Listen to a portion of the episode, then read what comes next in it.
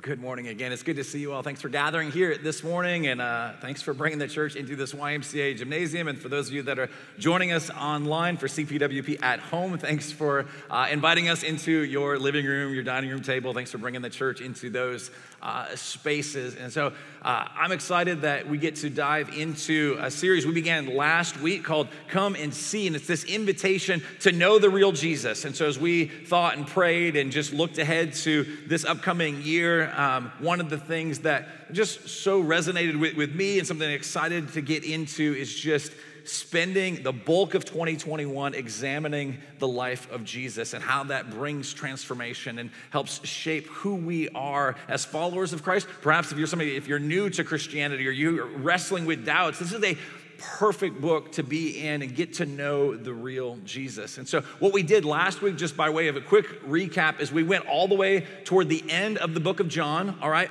Um, and in John chapter 20, we read these words in John 20, verse 31. He tells us his purpose for writing it. He says, But these are written so that you may believe that Jesus is the Messiah, the Son of God, and that by believing you may have life in his name. So, the big idea here is not just a generic sort of belief of just like, oh, there's some sort of higher power or this, but rather it's a very specific belief that the historical man, Jesus, was more than simply a man. He is the Son of God, He is the Messiah, He is the Christ. And if you believe in Him, that's where you actually find life. And even that theme of life is just this kind of thread that runs throughout the book of John. And so, what we looked at is also in this great book there's invitations over and over again with these words come and see. Would you come and see? Would you bring your doubts? Would you bring your insecurities? Would you bring your fear? Would you bring your celebrations? Would you bring anything that you're experiencing in life and just like come and see and meet the real Jesus? Had me thinking that this week perhaps you remember this particular scene in the book or in the movie if you've ever read C.S. Lewis's work, The Lion, the Witch, and the Wardrobe, all right, in the Chronicles of Narnia. There's this scene that takes place where this young girl, Lucy, comes in contact. She is in the presence of the Christ figures, Aslan, who is the, representing this lion, all right, and she hasn't seen him in quite a while. And she gets into his presence, and here's the interaction. He says, Welcome, child, he said. And you got to do the deep voice if you could, right? And Aslan said, Lucy, you're bigger. That's her first, like the first words, her first observation as she sees him. And he says, That's because you are older, little one, answered he. Not because you are, she says back to him. And he says, I am not. But every year you grow, you will find me bigger. And if there's a hope for us in 2021, it's that Jesus would loom larger and larger in your life, all right? That as we get older, as we mature in the faith, as we come to know this Jesus, as we come and see and we hear his invitation, that we would find him more magnificent, more powerful, more caring, more compassionate, that our belief in him would increase. Because when John says that you may believe, it's not just a one time as you come to faith in him, as important as that is, and it includes that, but also an ongoing belief that day by day, week by week, month by month, that as we journey through this particular book, that we might be able to look back and rejoice together in this picture like, Jesus, you're bigger. You're bigger than I possibly could have ever imagined. And so John is going to help us in this. And so now we get to go to where it all starts in John chapter 1. So please go there. Um, if you brought a Bible, go to John chapter 1. I'm going to read the first 13 verses. As always, you can go to cpwp.life on your phone, swipe over to the second card that says message notes, and you'll find the text that will be in this morning listed there, as well as any of the things that are up on the screen will be listed there as well. And so, John chapter 1, I'm going to read these first 13 verses. This is referred to as the prologue. In the beginning was the Word, and the Word was with God, and the Word was God. He was with God in the beginning. All things were created through him, and apart from him, not one thing was created that has been created. In him was life, and that life was the light of men. And that light shines in the darkness, and yet the darkness did not overcome it. Verse 6 There was a man sent from God whose name was John. He came as a witness to testify about the light so that all might believe through him. He was not the light, but he came to testify about the light. The true light that gives light to everyone was coming into the world. Verse 10 He was in the world, and the world was created through him, and yet the world did not recognize him. He came to his own, and his own people did not receive him. But to all who did receive him, he gave them the right to be children of God to those who believe in his name, who were born not of natural descent or of the will of the flesh or of the will of man, but of God. This is God's word to us as He inspires, the Holy Spirit inspires the servant John, the Apostle John, to pen these words, not just for people a couple thousand years ago, but for us. Like God knew when He had John record this that you would be here either in person or online listening to this message on this particular day. Happy Valentine's Day, by the way, right? Like that's what He knew. He'd planned this, that you would be here so that you and I could get to know the real Jesus. Now, this passage is loaded. There's so many things in here, we wouldn't have time to unpack it. I feel like this week just kept pouring through like different commentaries and studies and articles in, books. And it was like, oh wow, there's this layer and there's this layer and there's this, this layer. All right. Watched a guy give a lecture on the book of John that was five hours. After two hours, I tapped out. I was like, all right, I got nothing, I got nothing left. There's just like, there's just so many things in here. And everything, in many ways, that we see in chapter one shows up again throughout this book. And so, if there's any themes that we look at and we just get to touch on for a moment, don't worry, like if we didn't get to do a deep dive into it, it's gonna come up over and over and over again in this. And so, as we look at the first couple of verses, I wanna look this morning at things that are revealed, all right? By way of introduction, like what's being revealed. And right out of the gate, there's some things that are being revealed about this person that's described as the Word. Now, you have to put yourself back in. Imagine hearing this for the first time and you don't have any church background. You don't you you don't really know anything about the scriptures. You don't know anything about jesus. Like if you're familiar with the like the story of scriptures and you've been around the church like you kind of know maybe like oh in the beginning was the word. Okay we know we're talking about jesus right here. But just for imagine for a moment that you didn't know any of that and so John is laying this out, and he's got to unpack for us both the divinity of Christ, and as we'll get into more specifically next week, the humanity of Christ. So the first thing we see in these first couple of verses is divinity revealed. It says, In the beginning was the Word, and the Word was with God, and the Word was God. He was with God in the beginning. Now, before we look more closely at that, there is a phrase the way this starts out, all right, is these simple words in the beginning. These words are loaded with significance. Like, we don't want to skip past that. Like, John is doing something here that is, it's a pretty audacious claim. It was something that for the original hearers, they would have been like, whoa, whoa, whoa, what are you doing? Why are you using those words? What is it that you're trying to say? So, imagine I came in here this morning and said, hey, uh, before we get into the sermon, I just want you to uh, help me out here. I've got this speech that I've prepared. I've been working all week on it. I think it's pretty good. Can you guys listen to it for a moment? And you oblige me. You say yes, all right. And I kind of clear my throat and I say, Four score and seven years ago, our fathers brought forth on this continent a new nation conceived in liberty and dedicated to the proposition that all men are created equal. You might be like, hey, that's a great speech, but it's not yours, right? Like some of you would know, like Gettysburg Address, Abraham Lincoln, you're just like, no, no, no, no. That, what are you doing claiming that is your own? What do you mean you worked on that? What are you trying to say? So when John uses this opening line here in the beginning, it is very intentional. It's not by mistake. He is making an audacious claim that there's something, he's meant to take us back to where these words occurred for the very first time, and it's Genesis chapter 1. And so the parallels in Genesis 1 and John chapter 1 are all over the place. We'll see that as we work our way through it, not only this morning, but in the next couple of weeks. But in the beginning, it's the story in Genesis 1 of creation, of God taking this world that is completely chaotic and it's dark and there's this void and He brings forth life and He calls it good as at the end of each day, He looks out over what He's made and He says, It's good, it's good, it's good. He gets to the pinnacle of His creation and He creates humanity. He's like, Ah, it's very good. And so John is getting us to think about that time and that place back when God did this initial work to tell us that there's a new creation that's beginning to happen. That's another thread that runs throughout this great book. And the way that he does that is he wants to call our attention to the powerful word of God. Because it's in the beginning, God. And then what does God begin to do? Well, God begins to speak in Genesis chapter 1, and life comes forth. There's light, and he separates it from the darkness, and he begins to create everything the plants, and he begins to create the animals, and he, he separates the waters from the land. He does all of these things. How? By the power of his word. Be nice, right? To be able to just speak something and like have that happen, all right? Some of us, we get really frustrated because we try that and nobody seems to listen, right? But God, when He speaks, like things happen, there's new life.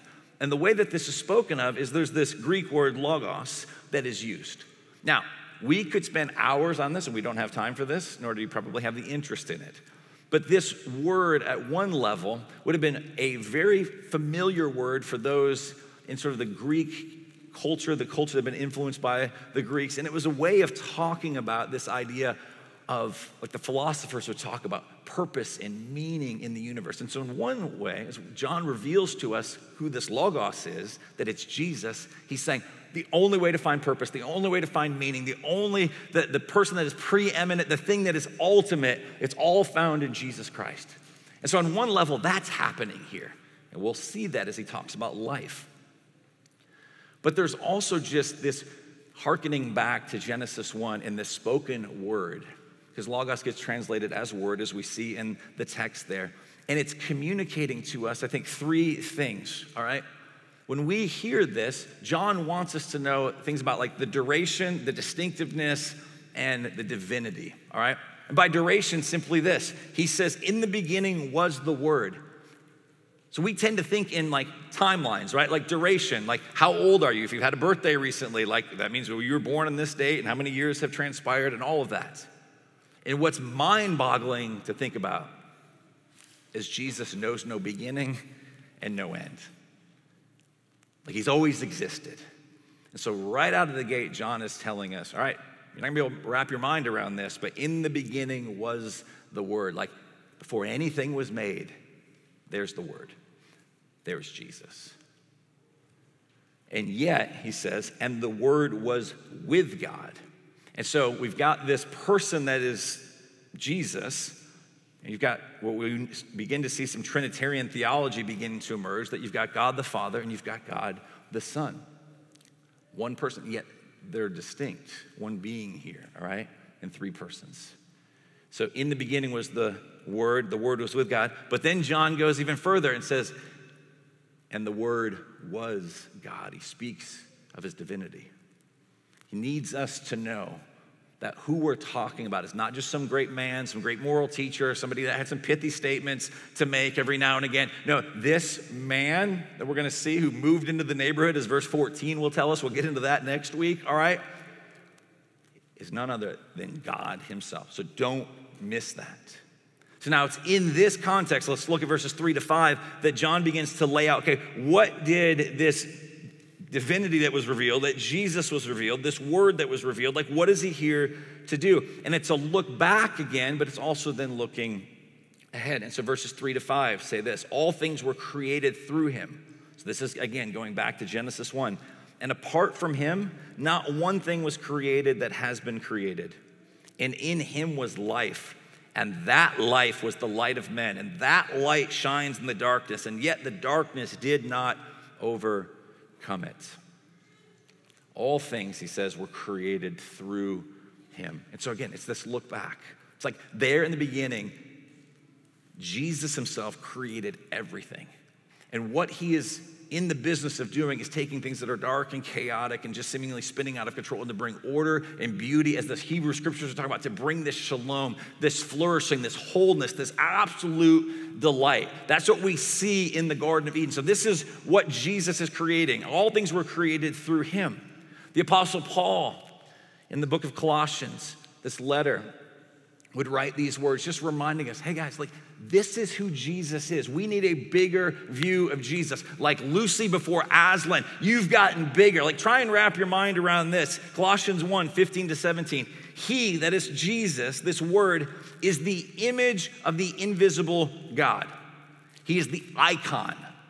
There's God the Father that's invisible, and yet here's God the Son and Jesus. He is the image of the invisible God, the firstborn over all creation. For everything was created by him in heaven and on earth, the visible and the invisible, whether thrones or dominions or rulers or authorities. All things have been created through him and for him. He is before all things, and get this, and by him all things hold together. So he didn't just do this initial work of creation and kind of step back in, in this sort of deistic sort, sort of way of just like, all right, well, good luck with that. But rather, he is so intimately involved, not just in times past, but right now. That he is literally upholding all things. Everything is holding together. The fact that I'm speaking words and you're comprehending those, that you just took a breath, like all of it, it's because Jesus is holding it all together. And if he removed his hand, it's over. This is the high and lofty and big view of Jesus. And it also tells us, just as an aside, that this world, it matters. Because there was a popular notion around the time that this being written that there were some philosophers that were talking about it's just the realm of the ideas that matter, sort of the spiritual, the sort of ethereal thing. And yet, what do we see in the scriptures? The end of each day, God looks at her and says, It's good. And so, this world matters. Your work matters. Relationships matter. Stewarding the resource of this earth, like caring about the environment, like it all matters to God because He created it. And even now, He's upholding it all. Similar theme, the writer of Hebrews says this in Hebrews chapter 1, like right out of the gate. We're in the second verse, and the writer wants us to know in these last days, he has spoken to us by his son. That's how God communicates. So he communicates his word through the word. God has appointed him heir of all things, and he made the universe through him. The Son is the radiance of God's glory and the exact expression of his nature. Here's that divinity again, sustaining all things by his powerful word. And after making purification for sins, he sat down at the right hand of the majesty on high. Like the writer of Hebrews wants us to know, he did this work at the beginning. He's continuing to do this work of sustaining. And even now, he is in the position of power and of authority, seated after he accomplished what he came to accomplish which is what we see in John chapter 1 being introduced is this movement from the original creation to new creation. And so, as we think about this, and as we keep that image in mind of Lucy before Aslan, and just wondering, like, do I have a big, expansive view of Jesus? The best possible thing for us is to have our view of Him grow, to heed the invitation to come and to see. I love the way Tim Keller speaks of this as he's referencing just some of the realities of the world we live in. So, track with the math that he's doing and the imagery here. He says this Think about this. Think about this world that we inhabit. If the distance between the earth and the sun, 93 million miles, was the thickness of a sheet of paper, I got the sheet of paper and it represents 93 million miles, all right? Then the distance between the earth and the nearest star would be a stack of paper 70 feet high. The distance across the galaxy, the diameter of our galaxy, would be a stack of paper 310 miles high.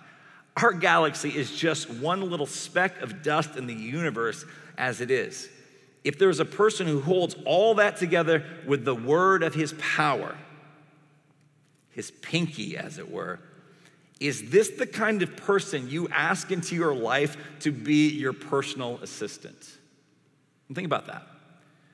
We might not use that language of Jesus is here to be my personal assistant, but can we examine for a moment? Can we do the honest work of looking back and saying, how often do I treat him that way?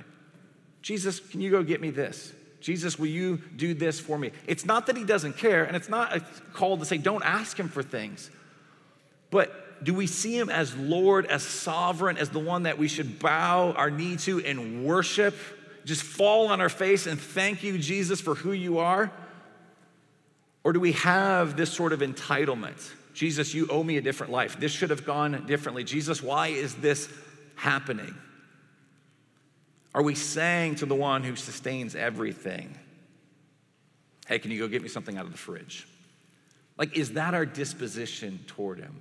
And the calling here, what John is laying out before us is guys, we are created to worship. And so, as I've said, we're seeing in this that's this movement, though, from creation to new creation. It's not just a look back. And so, John then says the, these words in verses four to five In him was life, and that life was the light of men. Again, themes that are going to come up. Like, just circle those, those words, make a mental note, and start paying attention to where the themes of life and light come up over and over and over again. And when John uses this word life, it's the word zoe. He could have used the word bios. The word bios is simply about your physical makeup, the fact that your lung can help you breathe, take in air, right? That your heart is pumping blood through your body, like all that. That's not what he's talking about, right? Like if somebody ever says to you the loving words, why don't you get a life? They don't mean, why don't you go get a you know, heart, an organ that can pump blood through your, your body? That's not what they're talking about. They're speaking of Zoe, not bios. They're saying, like, why don't you go find some purpose and meaning? Now, it's kind of a mean way to say it, right? But John is saying Jesus embodies it all. He is the life, and then He is the light. He is the one that from the very beginning was separating out the, the darkness. He was bringing order, He's bringing beauty, and He's inviting us. And so, one of the things that happens here, it's in verse 5. What should elicit worship, just like right uh, in this very opening paragraph, is he says this that light, as we speak of Jesus, it shines in the darkness, and yet the darkness did not overcome it. So you walk into a room and it's pitch black, right? And you light a match, or you turn on a flashlight, or you use your phone, or whatever it is. Like the darkness has to dispel right? Doesn't matter how dark it is. If you turn the, the light on, the darkness doesn't like rally together and suddenly snuff out the light, but rather the light permeates the darkness, and everywhere you go, that light goes. And then this is why Jesus speaks of the, the church, all right, as speaking of the light of the world and a city on a hill and giving light. When we're all together, it goes out into the darkness, bringing the light of Christ. But we do that as a reflection. Jesus is the source. He is the light. He is the one that is ushering in the kingdom of light, that's pushing back the kingdom of darkness. And so that theme will show up again and again and again. Throughout the book of John, we will run into various people, various conversations, various encounters of people with doubts where they are failing to believe, and they all take place at night. They all take place under the cover of darkness. It's John's way again of saying there's just layer upon layer upon layer. He's trying to get us to connect all the way back to what's happening here in chapter one to see that Jesus is the light. He's the one that pushes out the darkness. And when it says here, the darkness did not overcome it, it's the first time so far in chapter one that we get a verb that's in the present tense. Everything so far has been looking back. Now you might be like, okay, why do we got to talk about grammar? Does that really matter? But this is significant because it's speaking of something that John will tell in chapter 20. It's speaking very early on, all right? It's going to connect this thread again that'll show up later in this book, but it's his way of saying the darkness did not overcome it. Well, when was it dark? When did darkness fall upon the face of the whole earth? When Jesus was on the cross. When did it look like darkness had actually won, that darkness was vic- victorious? When the enemy looked like he triumphed over Jesus there on the cross. And then what does Jesus do? He gets put into a tomb and the stone is rolled in front of it. And guess what's there? Complete and utter darkness. And yet, what does John say? The darkness did not win. The darkness did not overcome. Three days later, there was new life, there's new creation bursting forth. That Jesus came out of that tomb, showing that he had conquered Satan, sin, and death, that he had died in your place and in my place, that he went into the grave, that he went into the darkness, he descended there so that you and I might experience a newness of life. And so, right here in verse 5, John is just saying, just know this. There's going to be stories of darkness and of confusion culminating in the death of Jesus. But know this that is not the end of the story. One of my favorite uh, singer songwriters is a guy by the name of Andrew Peterson. And in particular, there's a, a, song that I really appreciate of his that's called In the Night. All right. And in this particular song, he, each verse, he sings the story of an Old Testament, particularly like Old Testament story where somebody is wrestling with God and that there is there's darkness. And so he talks about Jacob wrestling with God. And he talks about Elisha and being surrounded by the enemies of God. And there's this repeated line. I will not sing it because I would destroy the song, all right? But there's this repeated theme, this, this line that says, But in the night, my hope kind of lives on, it goes on. And so he just recounts verse after verse, it's just different episodes in the life of God's people where the darkness did not overcome. It's great. And then we get toward the end of the song, and he starts to speak, he starts to sing of what happened to Jesus. So here are the, the lyrics. He says, Well, I remember how they scorned the Son of Mary. He was gentle as a lamb, gentle as a lamb. He was beaten, he was crucified and buried, and in the night, my hope was gone. Now, in that moment, as the song is playing, if you were to listen to that, and those of you, if you go to the cpwp.life, the message notes, you'll see a video. Don't play it now, but there's a video of this song that you can watch later. The music sort of stops for a moment. And there's just this pause and there's this silence. Because so far the song had been different. Up until that point, it's like, yeah, there can be all this difficulty, but no, my, my hope go, goes on, all right? But in this point, in the song, In the night, my hope was gone, and it's just silence. Now, I don't know all that you brought in here this morning, but one of the practical implications of this that Jesus is the life and that he is the light, and that the darkness does not overcome. Some of us, all we're hearing right now is the silence of God. Like you feel that. Maybe he doesn't feel particularly close to you. Maybe there's confusion, there's doubt, there's lots of significant wrestling, and you're just like, the song was playing, and suddenly it all went silent. John is reminding us, in no uncertain terms, that Jesus endured the ultimate silence. He cried out, My God, my God, why have you forsaken me? So that three days later, the light could burst forth, the darkness would not have the final say. So, right now, maybe you're feeling that like we live in this sort of like dramatic, like this pause.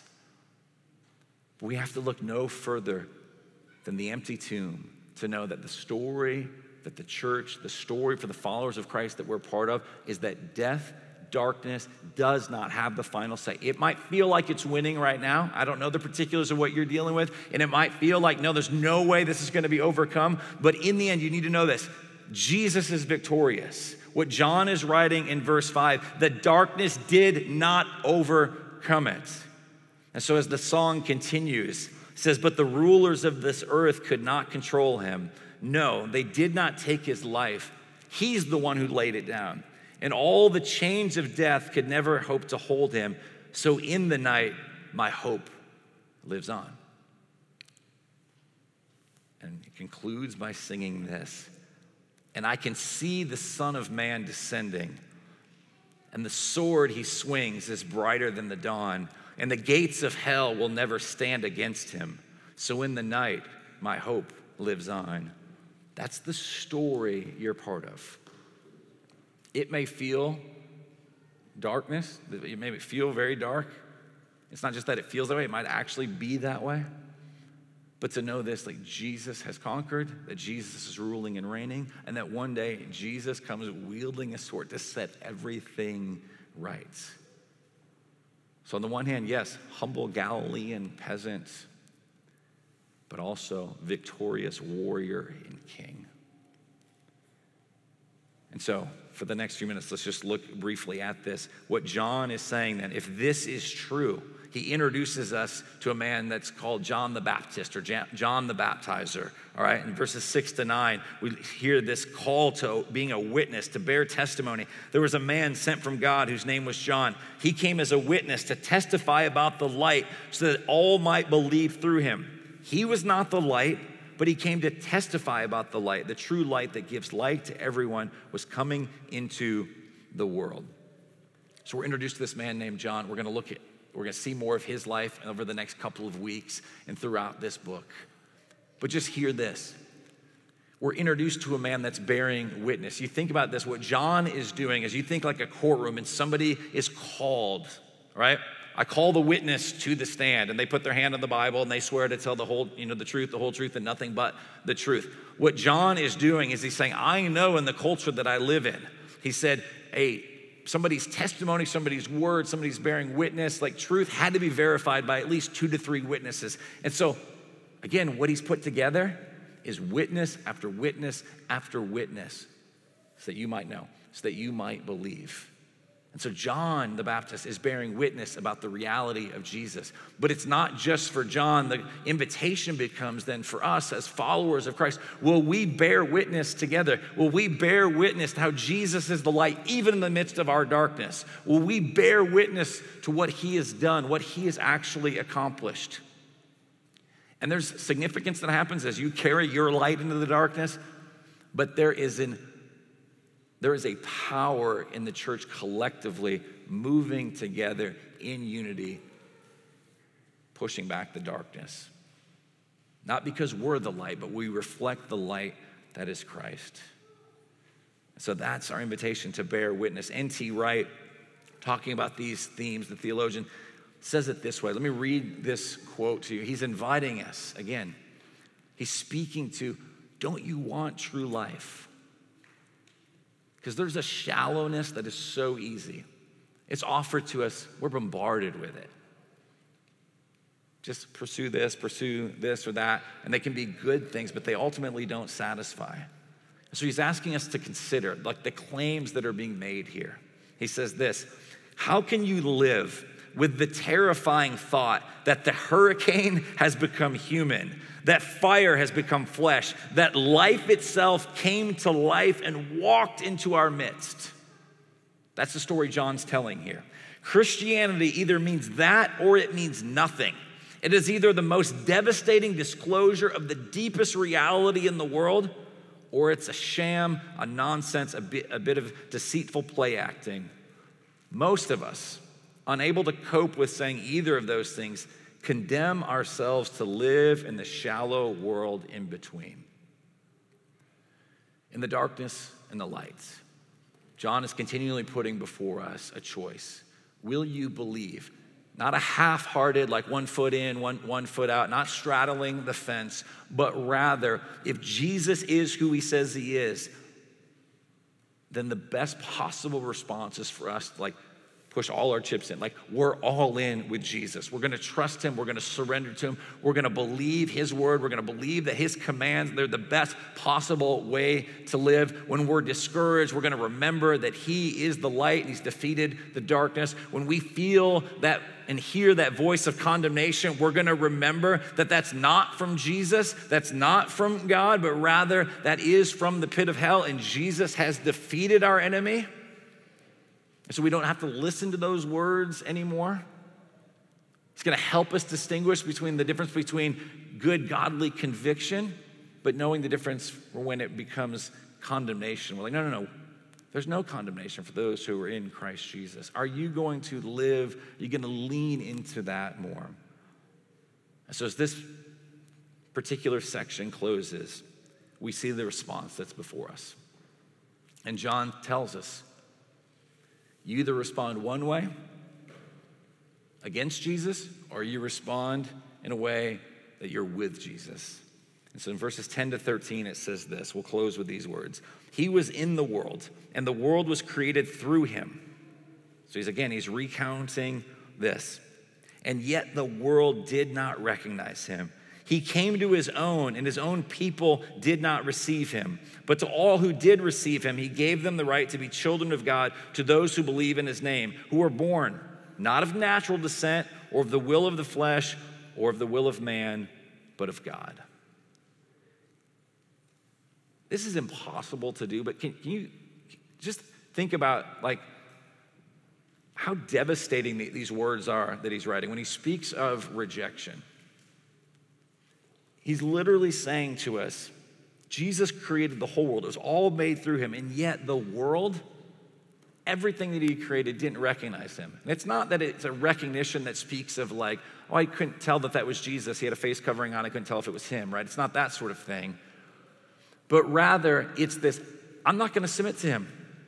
I'm not going to recognize him as Lord, as creator of, as, you know, the one that is the ruler of all. I want to do what I want to do. He came to his own, and his own people did not receive him. Like if you've ever dealt with rejection, which we all have, right?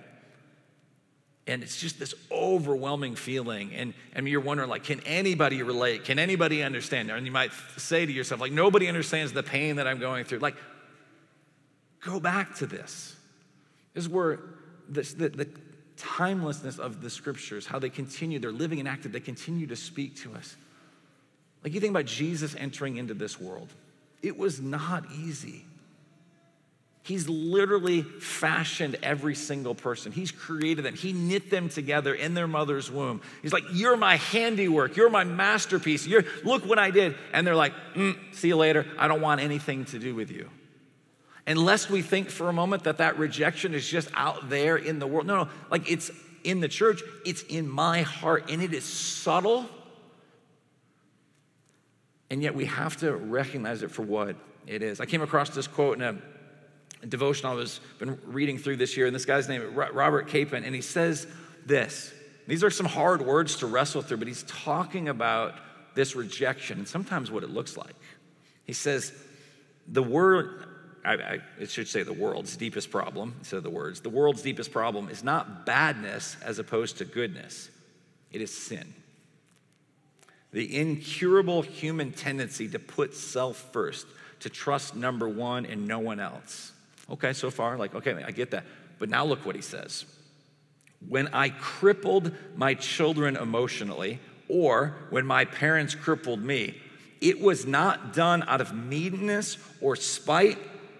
It was done out of love, genuine, deeply felt, endlessly pondered human love, flawed, alas, by a self regard so profound that none of us ever noticed it.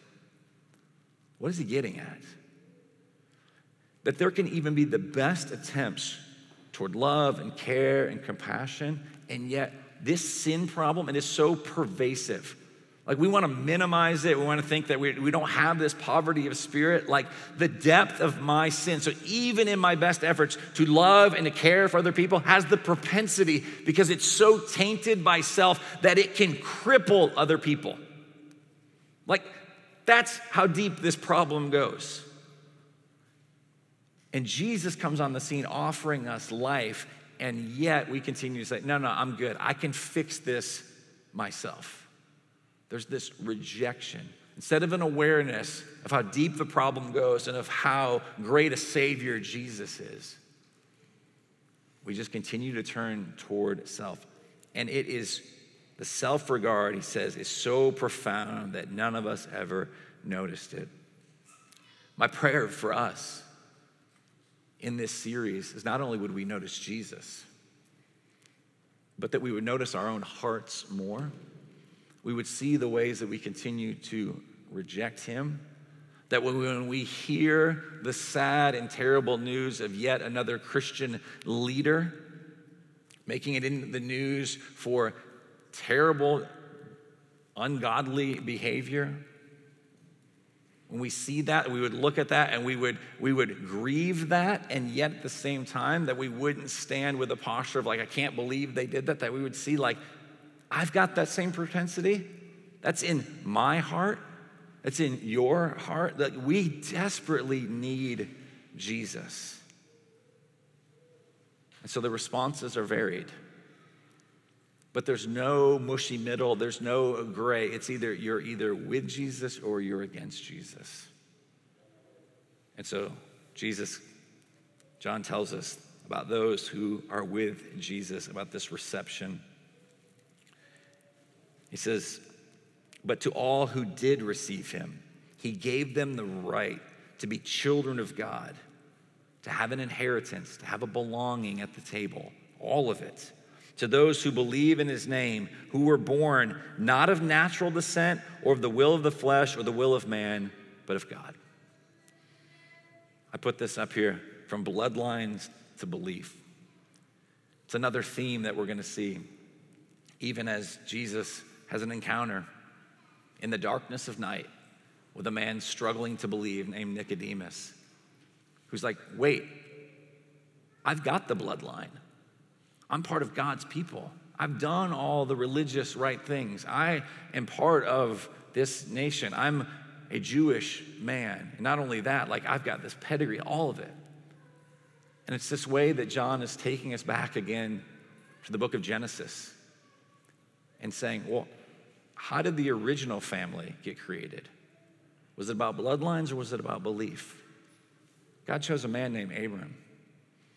And he's righteous not because of anything he's done, but he was credited this righteousness because of his faith, because of his belief that God is who he says he is. And he pushed all his chips in and said, I'm going to follow him. And he was an imperfect man, to be sure. But there's this call, there's this invitation when we believe we're brought into the family. And that is really good news. There's nothing for us to earn. There's not there's no particular pedigree that you have to have. Like this is earth-shattering news and John never got over it. Near the end of his life as a very very old man who's been exiled, doesn't have much longer to live. But he never got over the fact that he'd been brought in. That it wasn't about his bloodline. It wasn't about the family that he was born into, but it was about the belief and trust in Jesus and the free offer of salvation. And so in First John, one of his letters, chapter 3, verse 1, how great, he says, is the love the Father has lavished on us that we should be called children of God. Are you resting in that? Do you know that? And then John says, and that is what we are. Can you just picture this elderly John. And he's, he's just marveling. I, God, he's just like, I want more people to know, to come and see and meet the real Jesus. Like, he loves me. He died for me. I'm his child. I'm his son. I'm his daughter. I have all the rights that children have in the family. Like, this is mind blowing. Thank you, Jesus. And so we get to be part of that story. We get to bear witness to that. We get to come and to see and to taste that the Lord, that He is good. And one of the ways we get to do that this morning is by participating in a, a meal together. So I'm going to close in prayer and we're going to sing a song together. And as the song is playing, if you're at home, you can get communion elements together. For those of you that are here, please come up and grab from either side of the, the stage. And then after this song that we all sing together, I'll call us to participate in this, this meal. But let's rest. Let's celebrate the fact that we belong to Him, that anybody can get in on this. So let me pray for us. God, we thank you for your pursuit of us, that the deep fatherly affection that you have for us, that would have you send your one and only Son to live a perfect life, a sinless life the life that we are incapable of living, that Jesus, you did that. And you died in our place. And you've given us your righteousness to all who would believe, who would accept that free gift. So, God, I pray that as we worship you through song and through this meal, and as we, we leave even today, that worship wouldn't stop, that we would live lives of worship, overflowing with praise, bearing witness even in the midst of darkness, even in the midst of struggle, even in times of feeling like, God, you're far, like when things seem silent.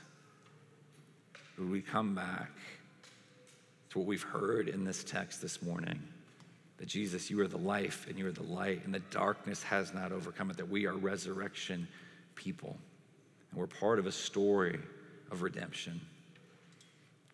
So, God, help us to bear witness to that. And so, God, as we sing to you, as we participate in this meal, would you use this, God, to encourage us, to strengthen us? And God, I pray in all of it that you would get your glory and that we as your people would experience a deep and abiding joy. And we pray these things in Jesus' name. Amen.